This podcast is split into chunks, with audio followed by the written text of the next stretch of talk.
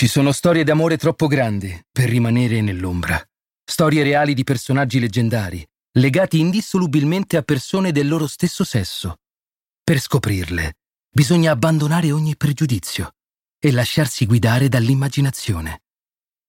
Questo è The Other Side, dove l'amore non ha limiti e la fantasia non conosce confini.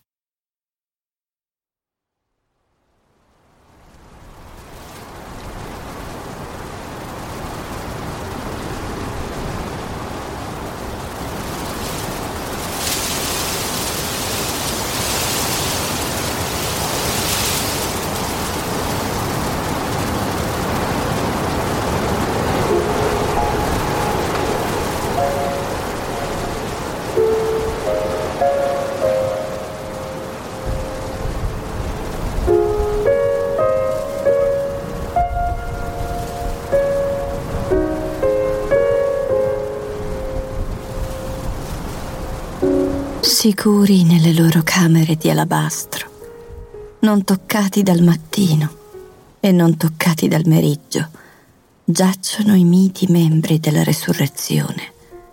Trave di raso e tetto di pietra, grandiosi vanno gli anni, nel crescente sopra di loro.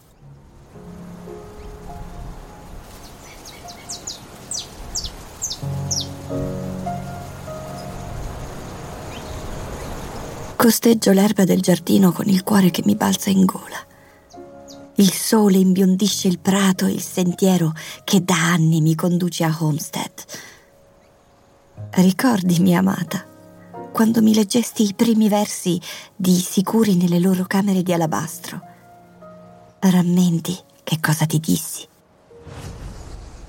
Un brivido intenso mi percosse e dovetti scendere le scale di corsa e raggiungere la stufa. Non esiste estate, non esiste calore al mondo che possa acquietare l'emozione che mi trafigge la schiena a ogni tua nuova lirica. Una sola stagione, forse, ha donato a entrambe lo stesso tepore avvolgente di un tenero abbraccio. Non il giorno in cui ci incontrammo, ma quando tornai da Baltimora dopo dieci mesi di assenza fu il sabato più dolce che io ricordi. Mi attendevi sul gradino, come la prima volta che ci vedemmo. Un lembo della veste stretto nel pugno e il collo teso. Allora quasi temevo l'impeto del tuo amore e l'irruenza del tuo genio. E il mio abbraccio, credo, ti apparve tiepido Eppure non ci volle molto perché ti accogliessi sul mio seno, sotto l'abito scuro, e ti aprissi il mio cuore come una finestra sul giardino di agosto.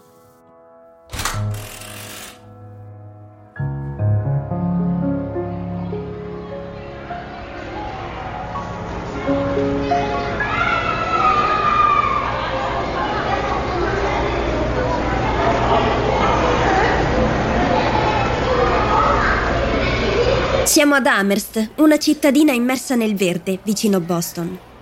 Lo spirito puritano della seicentesca colonia americana sopravvive nella sobrietà dei costumi e nel linguaggio venato da termini biblici e solenni.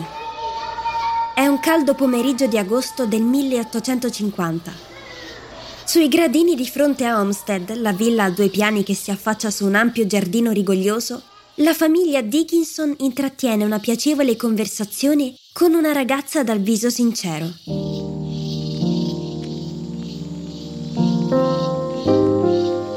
Susan Gilbert, che tutti chiamano amorevolmente Sue, è orfana di entrambi i genitori. Ha perso da poco anche la sorella per parto e per onorarne il lutto indossa un abito nero che ne risalta la figura lieve. Sue vive nelle vicinanze, a casa di alcuni parenti e con la sua intelligenza arguta ha subito acceso e surriscaldato la mente e lo sguardo di Emily e di suo fratello Austin.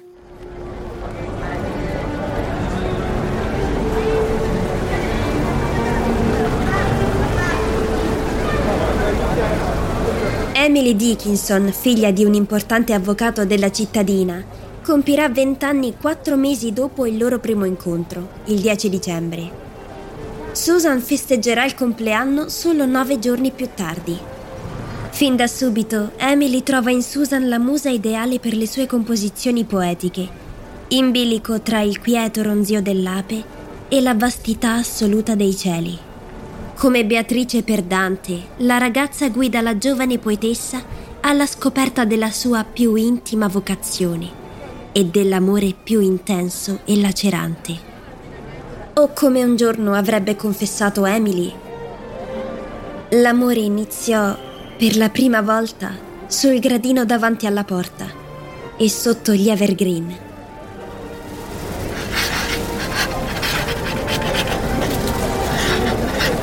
Emily non ha preso bene la notizia del mio matrimonio con Austin. Era seduta di fronte allo scrittoio. La luce della lampada a petrolio le riverberava sul volto pallido. Sul ripiano c'erano fogli sparsi, fitti di lunghi tratti e cancellature. Che cosa vi aspettavate? Le ho chiesto. Sono fidanzata con vostro fratello da quasi tre anni ormai. Senza sollevare il capo, lei ha portato le mani alla testa e ha sciolto l'acconciatura. Ha stretto una ciocca di capelli tra le dita. Ricordate quando li tagliai? Mi disse lei. Fu il giorno in cui mi spezzaste il cuore per la prima volta. Esasperata le ho afferrato il polso e l'ho costretta a fissarmi. Ma non capite che questo è l'unico modo. Gli occhi di Emily rimandavano lampi di collera. Lasciatemi sola, ha implorato. Gli occhi velati di lacrime. Non voglio che il mio amore vi ferisca. Non ho mai voluto questo, ma temo ogni mia reazione ho il terrore di perdervi, piccola su. Le ho stretto le mani nelle mie. Ho scosso la testa. Voi non mi perderete mai. Ma se non sposassi Austin, dovrei cambiare città, badare a me stessa con il lavoro da insegnante di matematica. Lo sapete. Emily ha sorriso. Quanto odio la matematica e le scienze. Siamo scoppiate a ridere entrambe. Le nostre labbra si sono incontrate, dapprima tremando e poi riversando l'una nell'altra la fiamma umida della passione. Il corpo magro di Emily fremeva, come il mio dopo la lettura di ogni suo verso. Mentre mi affondava il capo sul seno, un mugolio le è rimasto in gola percepivo la forza di un amore che si frena. Che strana creatura, Emily. Così delicate le sue dita, tanto impetuose le sue parole. Quando l'ho lasciata, ho avvertito un colpevole senso di liberazione. In fondo, li amavo entrambi. Austin per i suoi occhi chiari, e i tratti sicuri. Per Emily invece provavo un sentimento che né la chimica né la matematica avrebbero mai spiegato. Io la veneravo, come si venera un Dio che crea il mondo con la sola forza del verbo. In lei amavo il genio.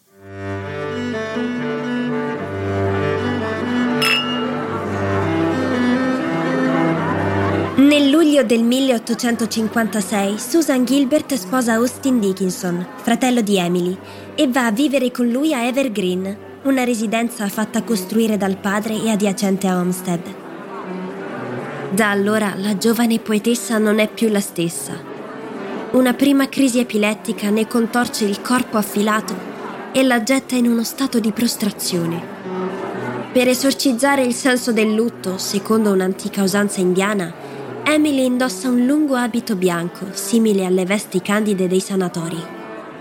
Dopo un periodo di autoreclusione forzata, Emily torna a vivere il suo amore per Susan e per la natura. Siede di fronte alla finestra che dà sul giardino e scruta i dettagli della vita che fiorisce. La venatura di una foglia, il ronzio di un bombo e i fiori rossi lungo il sentiero lastricato che porta Evergreen. Ogni dettaglio è per lei un'epifania sorprendente. Nonostante abbia avuto tre figli con Austin, Susan va a farle visita spesso Qualche volta taglia per i prati o spinge Emily fino ai margini del bosco. Qui le strappa un bacio ridendo, afferra i fogli delle sue nuove poesie e le indica un verso debole o una chiusura spenta. È un giudice severo, ma Emily pende dalle sue labbra e la segue come un cieco. Vive questo nuovo equilibrio con una luce potente negli occhi.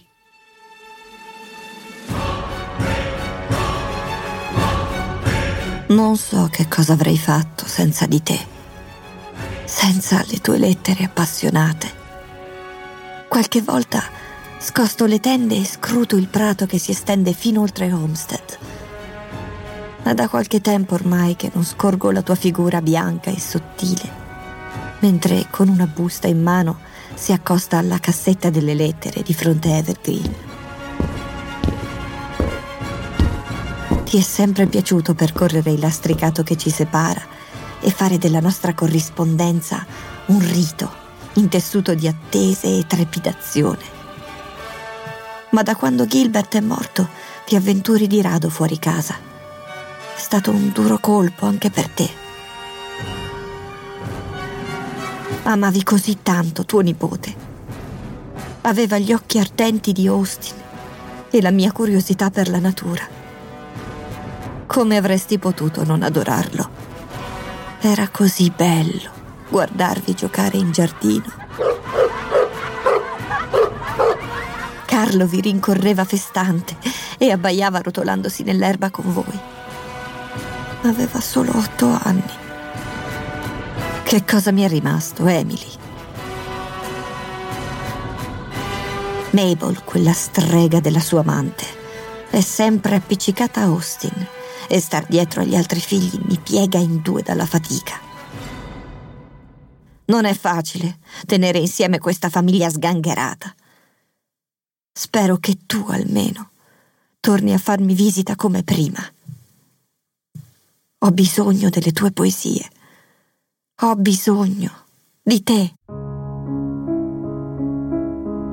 Dopo la morte di Gilbert, figlio di Susan e Austin, Emily si chiude in casa e si aggira inquieta per le stanze di Homestead. Nutre la minaccia sempre più incipiente della vastità del mondo oltre il bosco che circonda la villa. Scrive ogni giorno con un furore inarrestabile.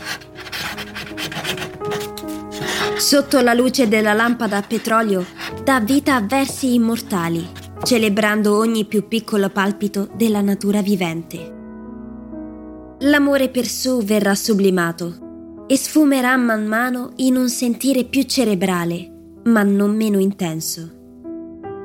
Emily si spegnerà nel suo letto, non distante dalla finestra che era diventata per lei una finestra sul mondo. Fino a quel giorno il legame tra le due donne non verrà mai spezzato. La poesia le unirà per sempre con il brivido dello stupore e il calore di un tenero abbraccio. Se io potrò impedire a un cuore di spezzarsi, non avrò vissuto in vano. Se allevierò il dolore di una vita, o guarirò una pena, o aiuterò un pettirosso caduto a rientrare nel nido, non avrò vissuto in vano.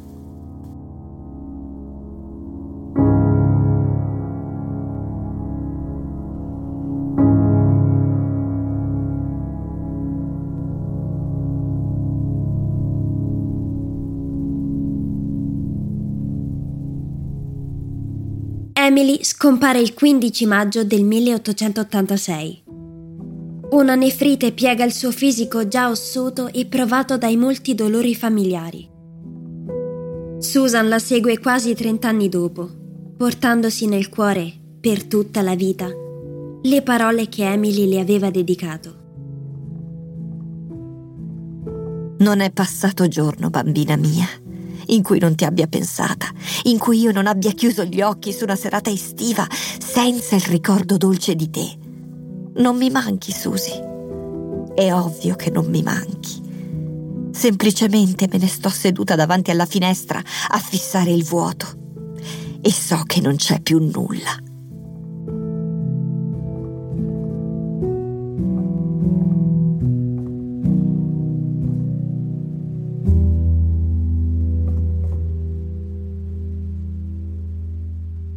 Così si conclude l'intensa storia d'amore tra Emily Dickinson e Susan Gilbert. Una geniale poetessa e una musa di grande intelligenza, donne appassionate e creative. Bisessuali.